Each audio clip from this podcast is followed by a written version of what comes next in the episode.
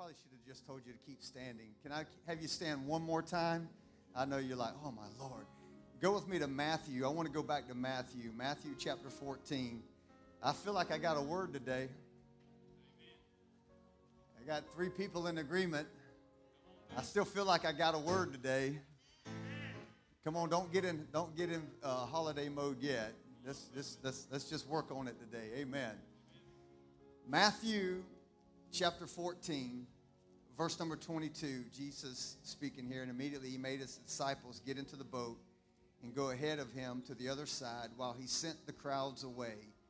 And after he sent the crowds away, he went up to the mountain by himself to pray. And when it was evening, he was there alone.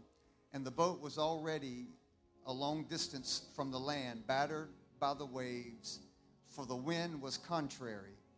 And in the fourth watch of the night, he came to them walking on the sea with the disciples. And when the disciples saw him walking on the sea, they were terrified and said, "It is a go- is, is it a ghost?" And they cried out in fear. But immediately Jesus spoke to them, saying, "Take courage, it is I, do not be afraid." And Peter said to him, "Lord, if it's you, command me to come to you on the water." And Jesus said, and he said, "Come." And Peter got out of the boat, and he walked on the water, and he came towards Jesus. But seeing the wind, he became frightened and beginning to sink. He cried out, "Lord, save me." And immediately Jesus stretched out his hand, and he took a hold of him and said to him, "You of little faith, why did you doubt?" When they got into the boat, the wind stopped, and those who were in the boat worshiped him, saying, "You are certainly God's son." A couple things I want you to notice here just before we pray. I mean, they, they already knew that Jesus was the Son of God. They already knew that. They already knew this. But there are times in our life when Jesus will expose us to a different dimension. He'll expose us to a different encounter, because Jesus wants to increase our understanding and our experience of who he is in our lives. So he will expose himself in a dimension that they have never seen. By God's grace, you and I are invited into impossible moments so that we can know him on a deeper level. They already knew he was the Son of God, but Jesus was exposing himself to a deeper level. And sometimes it's the problems around us. It's the circumstances around us. How many of the disciples couldn't do nothing about the wind and the waves? They appear, but how they responded to the winds and the waves creates a deepened desire on how much they can put their hope and their trust and their confidence in the one who's able to deliver them. And I just believe in this building today. We started it last week. We, let me just read that text to you one more time. And Peter said to him, "Lord, if it's you, command me to come to you on the water." And Jesus said, "Come." And Peter got out of the boat, and he walked on water. I'm saying to us in this house today, God is inviting everyone under the sound of my voice into a realm of impossibilities. Will you just push on about three people and tell them this ain't normal? Come on, just tell them this ain't normal. I need you to stir it up with me in the house. That's what we're talking about today. This ain't normal. This is not normal. This is not normal. God's taking you into places that's going to deepen your desire for him, where you can't explain it, you can't articulate it, you just know he did it. Woo. Hallelujah. So, Father, we thank you this morning for what you're going to do. Thank you for those that have gathered, those that are listening by way of social media, radio, any platform that we have out there. Lord, we thank you today that hearts will be open, ears will be open. Holy Spirit, you're the preacher, the teacher, you're the revelator, the revealer of all truth. Thank you today for what you're going to do in the hearts and lives of the people. And Lord, we give you all the praise and the glory. Lord, we thank you today that today is a day where you begin to move us to a deeper level in you. We give you praise and glory for it. In Jesus' name I pray. And And everybody together said amen. And amen and amen and amen. We're going to pray for some folks at the end of the service with our ordination. So we got some things going on. So just camp out with me for a few minutes. Amen. Hallelujah. two thousand years ago, when Jesus arrived on this planet, he came to build his church. He came to build, the Greek word for church is the word ecclesia. He came to build a ruling, governing body of believers. When Jesus arrived on this planet two thousand years ago, he came to build a community of believers who would be found in the earth exercising their faith both privately and publicly. That's what he came to do. He came to build, to establish the church, to establish the kingdom of God, and to build a community of believers who would operate in that kingdom that has been established by him in the earth, and they would be found working and operating in their faith privately and publicly. It's a community of people that would, would release their faith into a fallen world and to give evidence to that fallen world that a superior kingdom is at hand.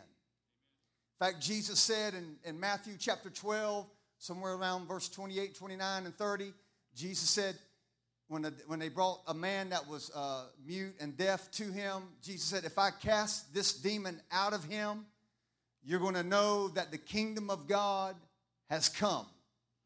And, and then he goes on to say, because a house divided against itself cannot stand. Of course, we know the story. He cast the spirit out, the demon out of that, that man.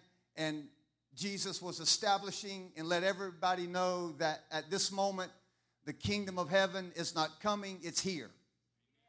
It's not on its way. It's present. And so it's the superior kingdom. Somebody shout, it's a superior kingdom. So you and I don't live in a lesser kingdom. We live in a superior kingdom. When you became born again, you were transferred out of the domain of darkness and into his marvelous light. You were, t- you were, you were transferred out of a world that has limitations to a world that does not understand limitations. And so on four different occasions throughout Scripture, just a little bit more teaching here to keep building that foundation because I want to make sure we get to where we're going. On four different occasions in Scriptures, we learn where the Bible teaches us that the just or the righteous ones live by faith. We live by faith, indicating to us that faith is not an event. Faith is not a church service. Faith is not a theory.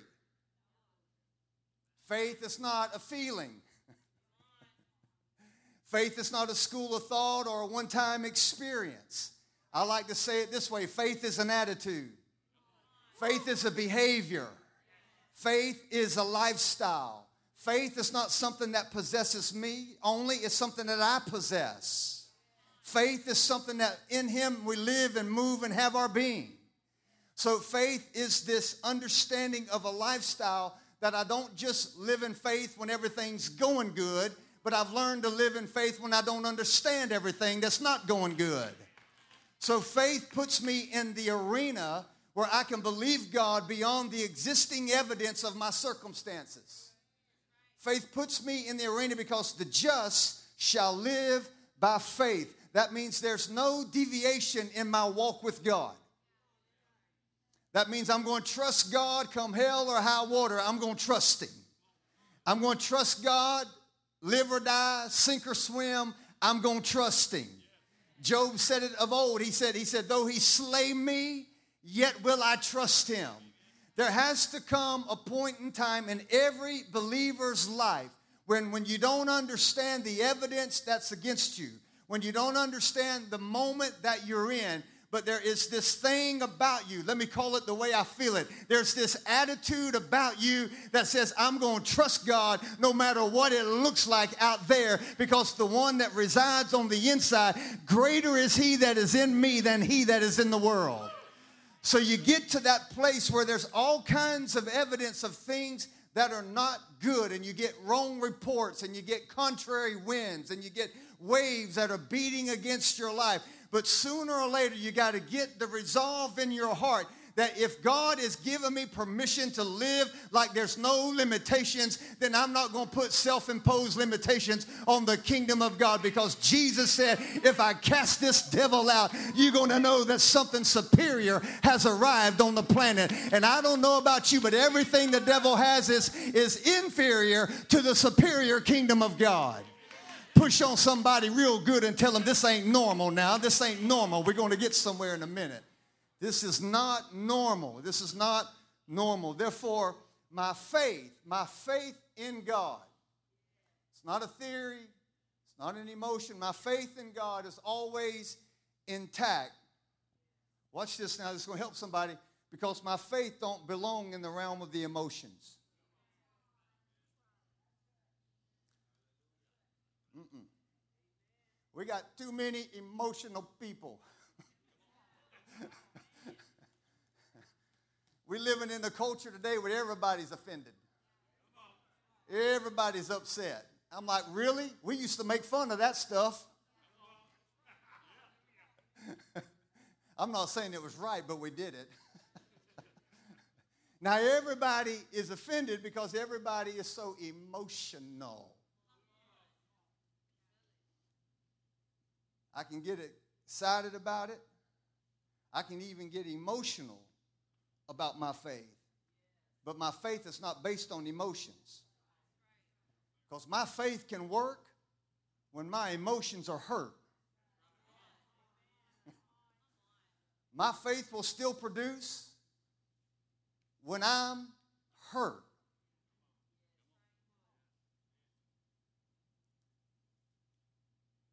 Your emotions are the most unstable part about your life. Your emotions are about as fickle as the weather. You could have come in here broke, busted, and disgusted, mad and upset and offended. I could have wrote you a check for a million dollars. You'd have walked out here happy and blessed. And ain't none of your circumstances changed other than you got an emotional check to relieve the temporary pain. But you're going to go right back into a world that has not relieved you of that pain.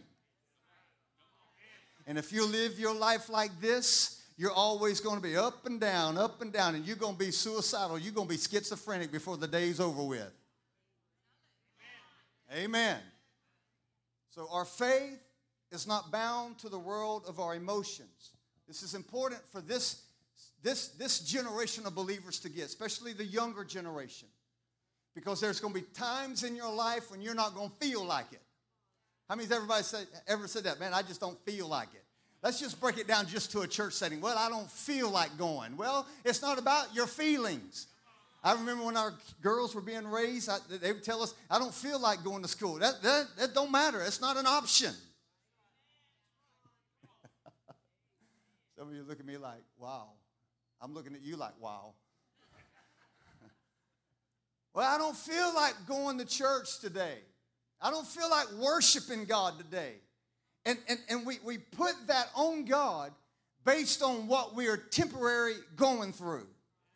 Because it's an emotional response to a circumstance that you cannot manipulate or control. So our emotional realm is stimulated by the evidence of what we're walking through. And sooner or later, you got to go a little deeper. Come on, push on somebody and tell them you got to go a little deeper. Sooner or later, you got to go down into the realm of your spirit. Because your, your emotional realm is solical. Faith is of the spirit. God, God, God, God has given us the same, Second Corinthians four thirteen. The same spirit of faith. We have the same spirit of faith that Jesus walked in. I'm gonna, y'all going to catch me in a minute. We, we, we have the ability to say, I believe, therefore I speak, just like Jesus did. So you get to that place that in spite of what I feel like, in spite of what I'm going through, in spite of what my circumstances are dictating, I get to the place in my life where I'm not bound by the way I feel, but I'm bound by what I believe. And at the end of the day, I'm just going to believe God. I'm just going to trust God. When bad news come, I'm going to trust God. When I can't control the winds, I'm going to trust God. When I can't control my circumstances, I'm going to trust God. You can be dropped down in the middle of Babylon. Come on, Daniel. And you still don't have to bow your knee. Come on, Shadrach, Meshach, and Abednego. You don't have to give in to a cultural demand that makes you respond out of your emotions when you have the same spirit of faith. The Bible says the same spirit of faith that raised Jesus from the dead is the same spirit that'll quicken your mortal body. This ain't normal stuff right here. I'm telling you, this ain't normal. This ain't normal. So faith doesn't belong to the realm of my emotions. And here's another one. Faith doesn't belong to the realm of logic or rationale. My mind doesn't have to understand it in order for God to work through it. In fact, until your mind becomes renewed, your mind will talk you out of what the Word says. That's why the Bible says you got to renew your mind, Romans twelve, so that you can prove what is the acceptable will of God for your life. You don't know what the will of God is for your life until your mind gets renewed. Until your mind gets renewed, you think like you were when you were brought out of the world. So you got to go through the process of renewing your mind, because I mean, your faith, your faith can only develop to the level of your word life. And you can't renew your mind when you avoid the word. I can't find no help in here, but I want to push on just a little bit. That, that's, that's why you got to be a student of the word. You say, well, I'm not a preacher. No, no, God's not calling you to be a preacher. He's calling to get your mind in line with your spirit. Because your spirit is always on. Your spirit is twenty-four hours a day, seven days a week. Even in your night seasons, your spirit is still working on your behalf. So you get your mind renewed. You get your mind in alignment with the Word of God. So when you have contrary winds, when you have waves that are beating against you, you're not moved by the momentary circumstances. There's people in here believing God for healings. We are too. There's a lot of stuff that's going on.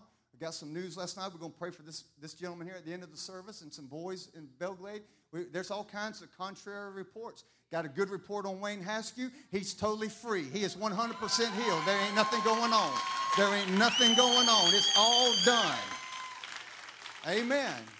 Amen. Amen. And Nancy would be the first to tell you, boy, when they first got that news, man, there was a mind battle that began to arrest their hearts. And they just, and Nancy, Nancy and I were talking. She said, it's just a battle of the mind. And you have to, you have to will yourself into the things of God. You have to will yourself into the promises of God. If not, your mind, your mind will talk you out of what the Word has declared. You have to will yourself into it. You have to, you have to speak to yourself, even if you got to get up and look at yourself in the mirror and say, you know what? You're going to respond to the word of the Lord. I know the evidence is contrary, but this is what God has said. This is what God has declared. And I choose to believe the report of the Lord. Choose to stand in the midst of my uncontrollable, foreseen circumstances. Say, I... believe God.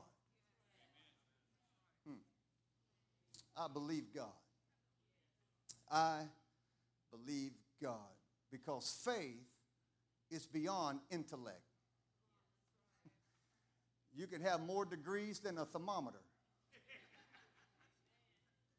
You could be the smartest one in the building and still not operate in the things of God.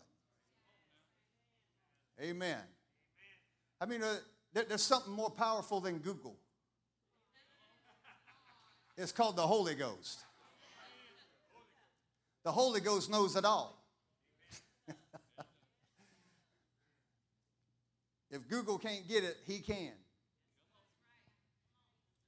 Google can't get a cure for cancer, but the Holy Ghost knows where the chief intercessor is, who's always interceding on our behalf, sitting at the right hand of the Father. Oh, my Lord. Oh, my goodness. So you get to that place where you just begin to say, you know what, this ain't normal, but I believe God. It's the ability. That's what faith is. I'm about to preach in a minute. Y'all still here? Only got a few minutes left. Faith is the ability to believe. It's that invisible confidence within you that something exists other than what you presently see. That's what faith is. Faith is the ability to believe. The one thing that God has given every human being on the planet that he has given no other creature alive is the ability to believe. You can't even get saved without believing. And God has built into every man born under the Son of God, every man born, every man born has been given the, the a measure of faith. God has given us a measure of faith. You can't be born again without faith, but once you become born again, now that faith gives you access to a realm. It's not just about having your sins forgiven, although that is very important, but it's more than that. It's learning how to walk in deliverance. It's learning how to walk in freedom. It's learning how to walk in breakthrough. It's learning how to break chains and cycles. It's learning how to break curses over your life, where you begin to walk into a realm that's not defying you, that's not limiting you, because even though it's not natural to walk on water, when he gives you permission, you can defy logic, you can defy understanding, and you can move where nobody else can move. Yeah. Faith is never threatened by its environment. Whew. Just like when I was receiving the offering, I had a, a threatening environment because I didn't feel no faith in the building that we're going to build this thing. And you just got to do it. You just got to keep proclaiming it. You just got to keep declaring it. Because faith is never bound to your senses. It's beyond your senses. It's beyond your taste, your smell, your touch. It's beyond your hearing. It's beyond, how many is that? Four? Touch, taste, smell, hear, touch. Did I say touch twice? Say touch twice and you get six. Seeing. Seeing. Thank you, out here. Seeing. Oh, we walk by faith and not by sight. Yeah, there we go. That's the big one. Smell. Thank you, Miguel. Miguel did a demonstration of smell. I got it. So when you come, I'm about to preach. Y'all getting ready? Oh, I'm about to turn this thing loose. When you come into the kingdom of God, the kingdom of God carries within itself its own culture. It's not like the culture that you were born out of. When God brought the children of Israel out of Egypt, he didn't just bring them out, but he brought them out to bring them in. It's not just enough to come out of something. You got to come into something. So when you became born again, you just didn't come out of sin. He's bringing you into freedom. He's bringing you into life. He's bringing you into godliness. He's bringing you into wholeness. So, so, so when you understand it, faith has this culture, and it's a culture that doesn't function like the world that you operate in. When Jesus said, my kingdom has come, and if I cast this devil out, he wasn't saying that the world's culture is not there. He's just letting the world culture know that there is a superior culture to that culture. The world's culture said the man's going to be blind, dumb, and mute. The world's culture says that he's always going to be possessed. Some people would call him mentally deranged. However you want to philosophize. But at the end of the day, the Bible says Jesus cast out a spirit. Jesus is letting us know that the world that you live in still exists, but there's a greater kingdom that's in that world that has superior power over that world.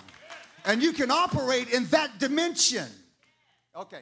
So, so the church now, the church, we the people, we become the agent of God's kingdom. That's what we are. We're agents in the kingdom of God that releases the will of God into the earth. The kingdom of heaven is an invisible, is an invisible force. It's something that you cannot see. It's, it's, and so the church becomes the visible of the invisible. The kingdom of heaven is not visible where you can see it. It's invisible. But you can see the effects when you find an agent that's working in it. So the church becomes the visible representation of that which is not seen. Because faith is the ability to believe. It's the invisible confidence that something exists other than what you presently see. So when there's when there's healing that needs to be done, I don't just see sickness, I see the power of God.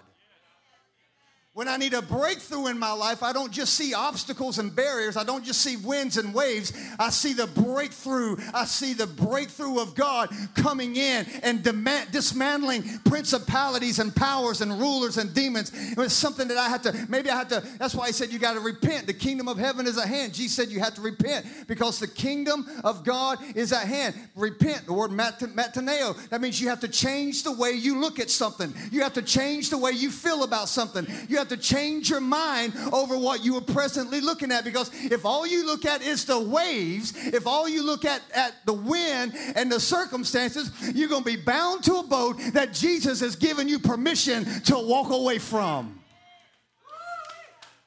I just clap for myself right there. That's good. Just preach on. I'm trying. We got Labor Day itis going on right now. I feel it.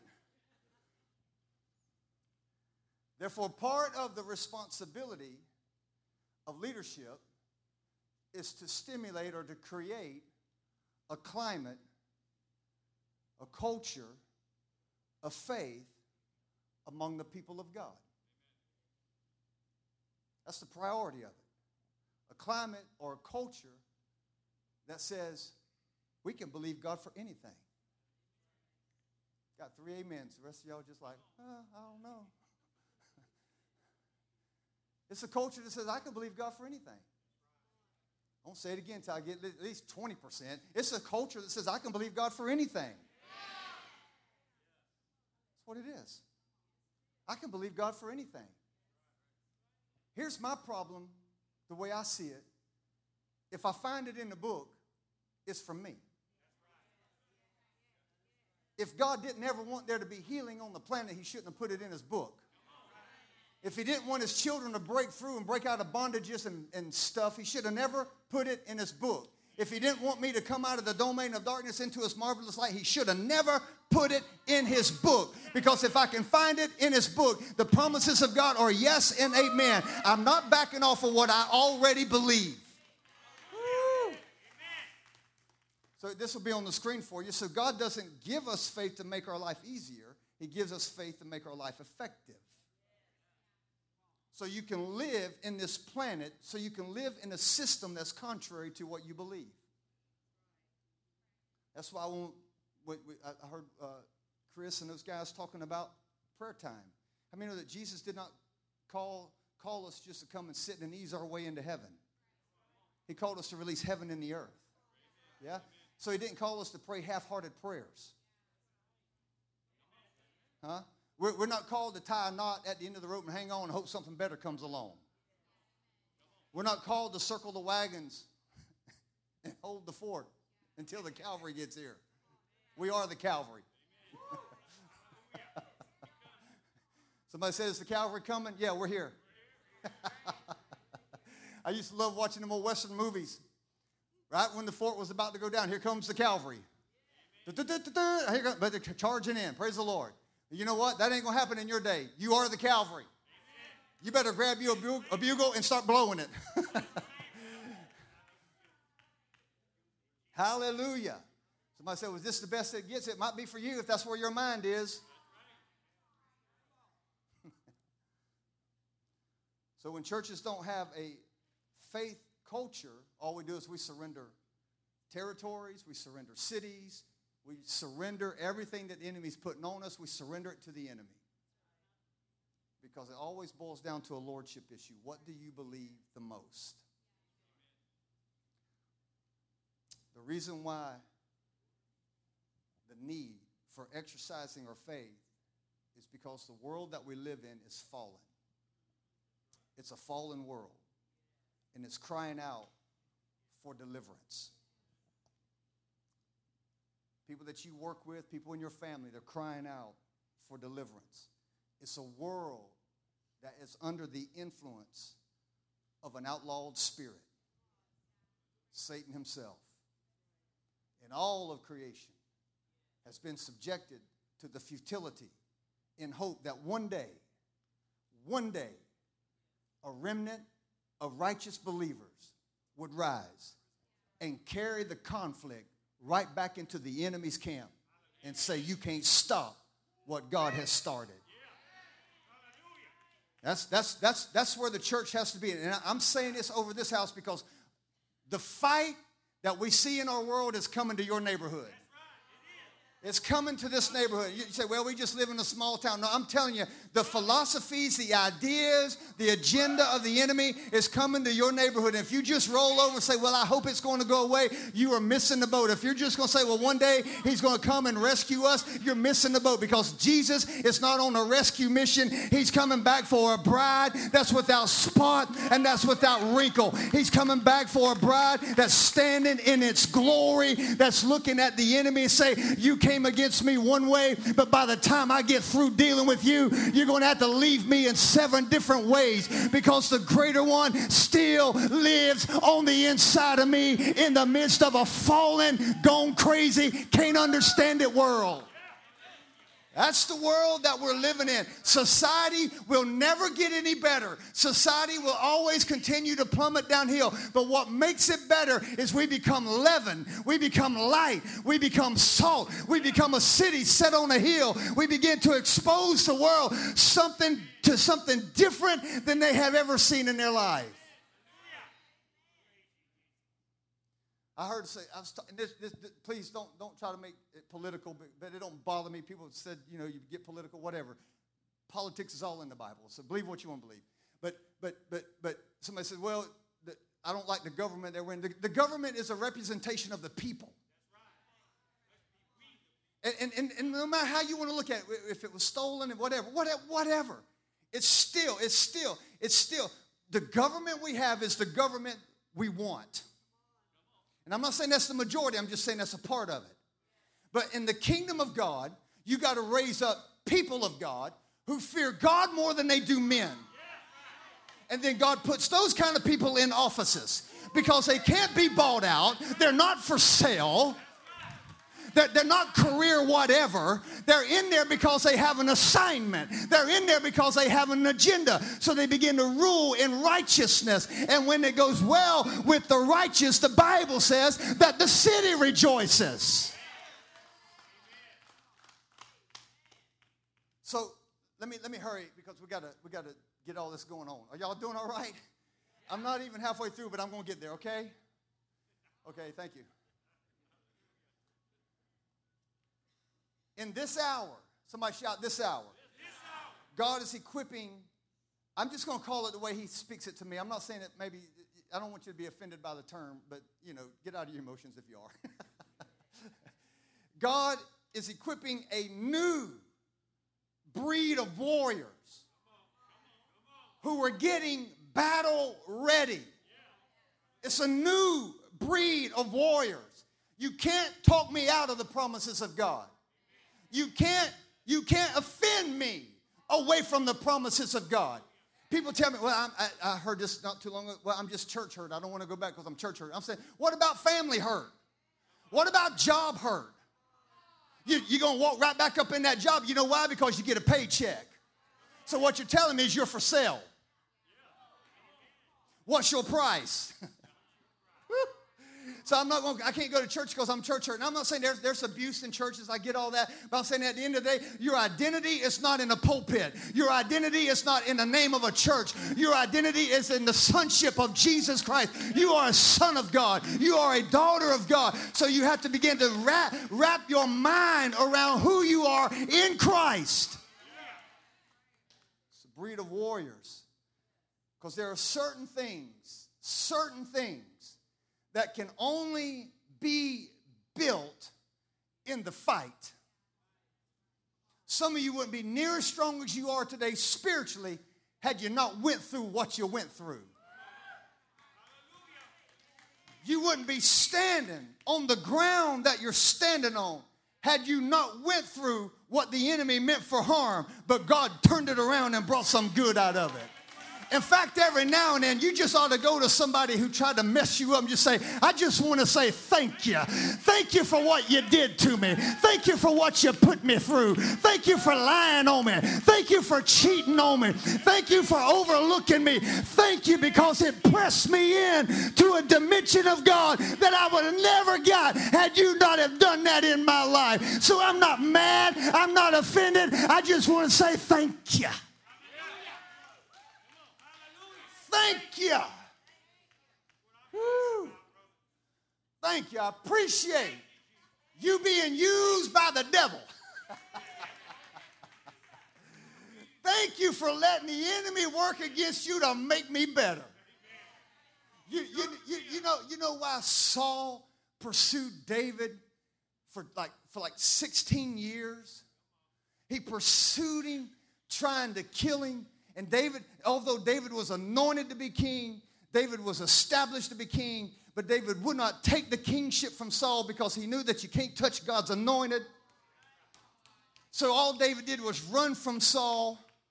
And you know, you know the reason why God put a Saul in David's life is so that when David hit his high point, he wouldn't become a Saul.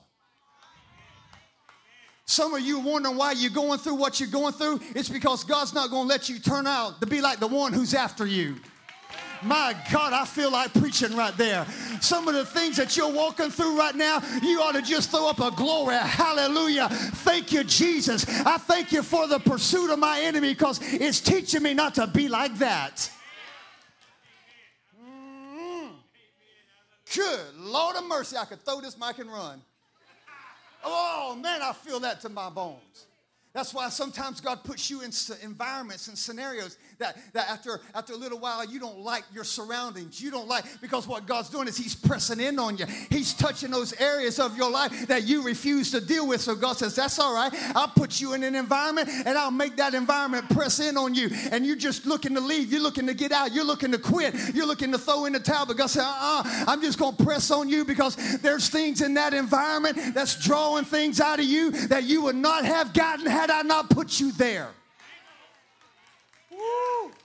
Some of you don't like the job you're on. You know what? Just praise God through it because promotion doesn't come from the north or the south. Promotion doesn't come from the men. Promotion comes from the Lord.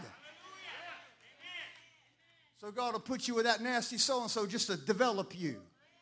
Well, they don't treat me right. Get with the program. The world ain't going to treat you right. Somebody said, why is he hollering? That's just the way I preach.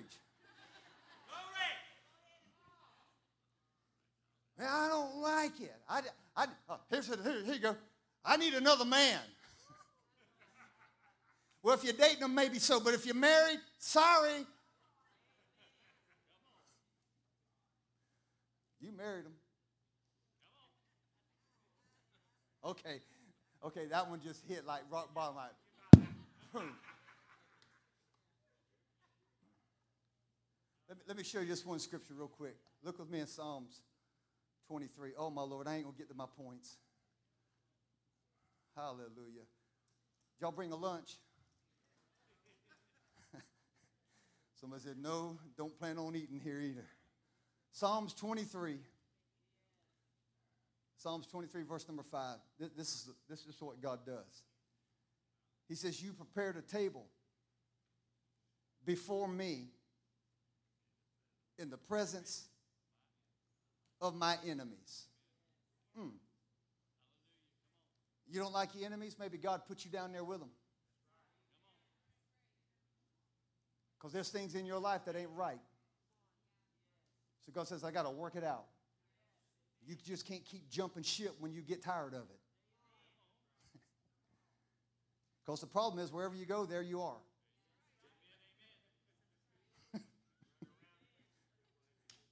In the presence of my enemies, look what he does. You've anointed my head with oil, and my cup overflows. Woo, that means there's life coming out of me in the presence of my enemies. I'm more anointed when I'm sitting in front of my enemies, when I'm not doing anything else. He said, you put a table before me in the presence of my enemies. This is what happens. God prepares the table, and he does it right in the midst of the people that don't like you. Hmm. The table is a place of nourishment. It's the place of relationship. The table is the place of fellowship. The table is the place of feeding. It's a place of strength. It's a place of interaction. It's a place of closeness. So here at this table, watch me now. Here at this table, in the presence of my enemy, I started to set up a table in here, but I knew we were running out of time. Right here, and I was going to make somebody beat the devil. Right here at this table is me, God, and my enemies. I don't like this table. You don't have a choice. Well, I thought God was just going to give me good things. He does. It comes out of you. So here at this table, in the midst of your enemies, it's the place of intimate fellowship where you get to experience God on a level like you have never known. Come on, Jesus walking on the water. I'm about to experience an encounter with God that I've never known. I know he's the Son of God, but he's put me at a place that I can't do nothing about my surroundings. I can't do nothing about who's sitting at my table other than the way I respond to who's with me at my table. I could respond to my enemy who's putting all kind of hate on me.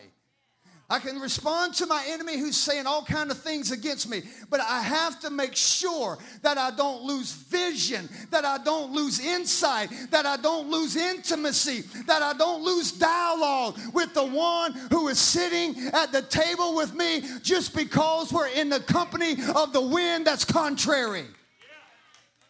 Oh, my Lord. What happens is for believers, this is where we have to watch it, because he sits us at a table. If we're not careful, we get so occupied with everything at our table but him. We would call that in our vernacular a distraction. That's what happened to Peter. He's walking in the realm of the impossible. He got distracted by what was at the table other than Jesus. Oh, my Lord. He got his eyes on the wind. He got his eyes on the way. He got distracted by momentary afflictions.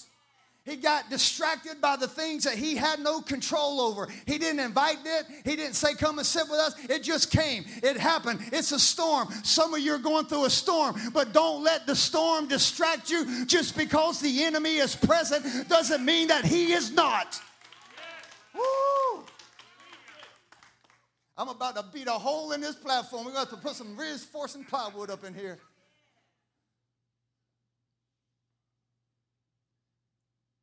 Because the moment you get distracted, you end up defining your circumstances based on what you see rather than by what you are.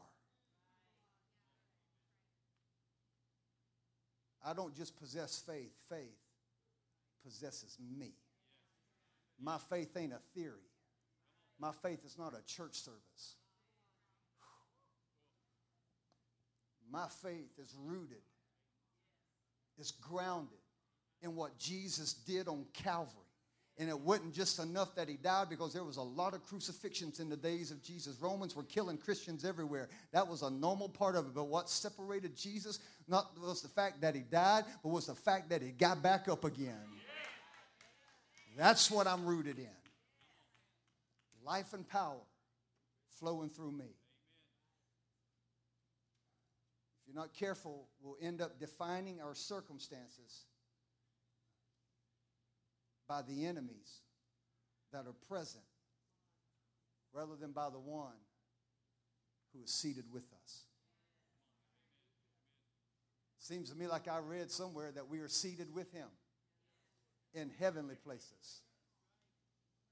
That means everything that's under him is under me.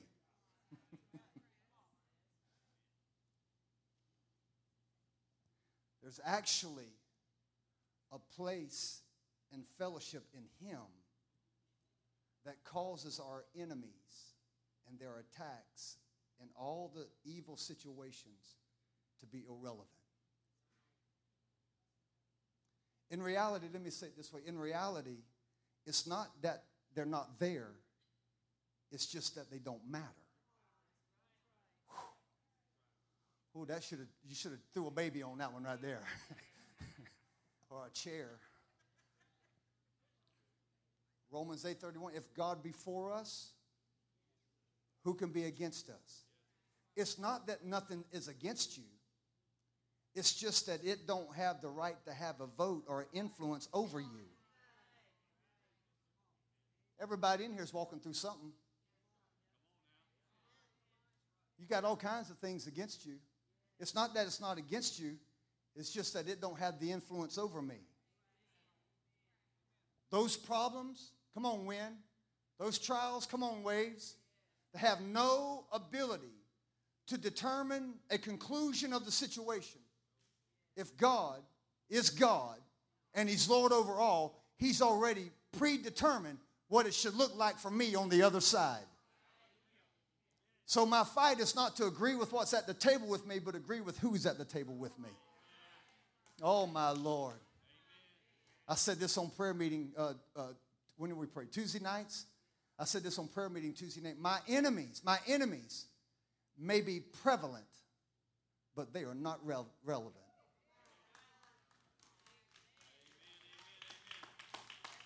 Ain't nobody over here clapping. I just said, thank y'all right here. This hide's going to hate me, I guess. I ain't going to say amen now for nothing.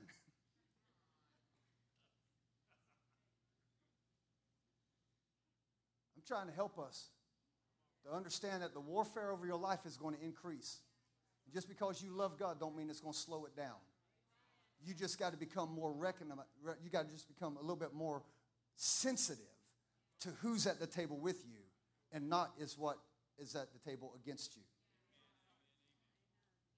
Amen. Amen. Peter makes this crazy announcement. He said, Lord, if that's you, let me do the unthinkable. Lord, if that's you, let me step out of the boat of familiarity and comfort and walk into a realm that makes no sense at all. Ooh. How many are ready to make that journey? I mean, just like, like it don't, it don't make no sense right here. It don't make no sense in my head. It don't make no sense in what I'm going through. But you know what? I'm going to initiate the movement of God with my faith. And you know what? Jesus could have said a thousand things like, no, Peter, this this this, this power is only for me. No, Peter, I'm the only one. I'm the only one out of heaven that can walk on water.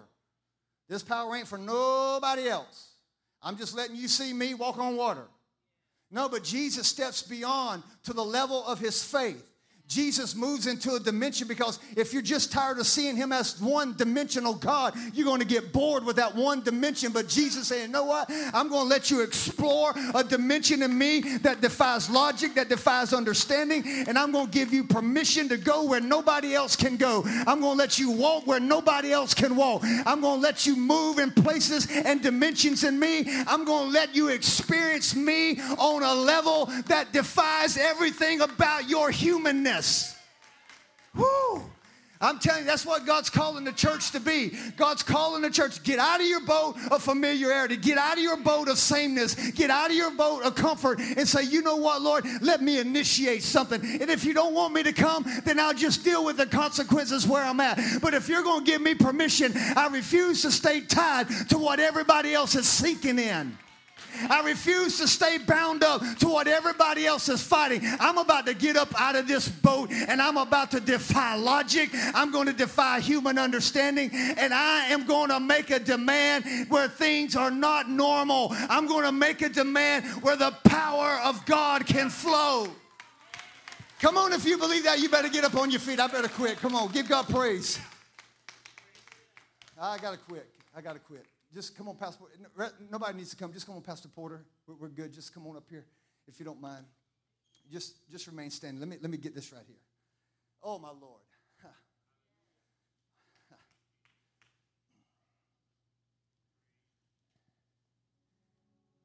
There's a book by, uh, she really served like a missionary in World War Two in Nazi Germany. She was getting, saving a lot of the Jews, the Holocaust survivors, keeping them from being Holocaust survivors. Her name is Corrie Ten Boom. She wrote a book many years ago called, I think the name of the title was Under the Shelter of the Almighty or something like that. It's really based out of Psalms ninety-one, where it says, he who dwells in the shelter of the Most High will abide in the shadow of the Almighty. And in that book, I remember reading it years ago, and in that book, Corrie makes this statement. She said, sometimes it's dark because he's so close. Many times, it's the nearness of his presence that causes things not to be so focused.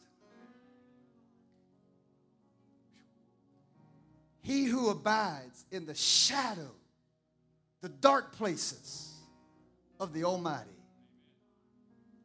Sometimes it don't look so good out there. Sometimes it looks so dark out there.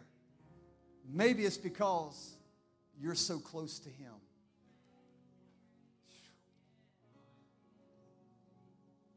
My nearness of him means more to me than what's against me. He's seated at the table. My focus has to be redirected, not at my enemies, not at the waves, not at the contrary. Don't lose focus.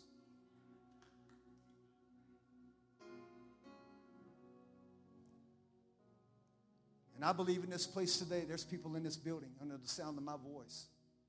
It's just like in the days of Jehoshaphat, when they were surrounded by five different kings that were coming up out of the east to destroy Judah.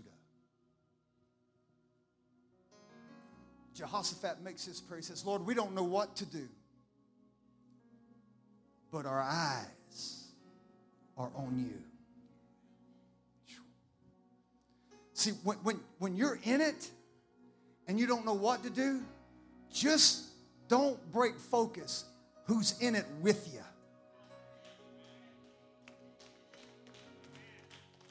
I may not know what to do, but I know where to put my eyes. I may not can figure it out, but I know what I can look to. Lord, I don't know what to do, but my eyes. I can't afford, and neither can you, you can't afford to be distracted by something that's contrary. Because all it is, it's an invitation to find God at a deeper level. I don't know about you, but I'm going after him. Come on, just lift your hands all over the building. Would you make that a surrender today? Will you just surrender that today? Just say, God, here I am. I'm surrendering it. It's always a lordship issue. It, it always is. Who are you submitted to? What are you submitted to? Come on, I feel the Holy Spirit. We got about five minutes and we're going to walk up out of here. We're going to pray over these folks that are getting licensed or ordained, but don't miss this moment because you're weary, you're tired, you're frustrated, you're you're aggravated. It's it's it's those are all the symptoms. Never make a quality decision in frustration. Never begin to move in places and make life-changing decisions when you're when you're in an unsecure place. Just begin to put your eyes on him. Focus. Put it all. Put it back on him and say, Lord, here I am. Here I am, right here. In the name of Jesus. Come on, I feel Just like in the days of David, he said, my cup's going to overflow. I've been anointed. Come on, I feel a fresh anointing for the battle, a fresh anointing for the winds, a fresh anointing that's moving. It's moving. It's moving. Hallelujah. Hallelujah. Thou hast prepared a table before me in the presence of my enemies, and my head has been anointed with oil, and my cup My cup overflows. There is a sustaining power. There is a sustaining anointing that's moving me through it now. In the name of Jesus. Come on, if that's you, just make about a thirty-second declaration and say, God, in the name of Jesus. God, in the name of Jesus. Lord, I capture my focus. I capture the intents of my heart. In the name of the Lord, let me walk where other people have failed. Let me move. Let me move in dimensions that are greater than what I could ever realize apart from you. In the name of Jesus. In the name of Jesus. Come on, the boat of familiarity can't hold you. Come on, the boat of comfort can't hold you. The boat of resistance can't hold you. It can't hold you. You're built for something better. You're stronger than what you're in. You're better than what you're going through. In the name of Jesus. Glory to God. Glory to God. Hallelujah. Thank you, Jesus. Thank you, Lord. So, Father, we just speak that now over people's hearts and lives.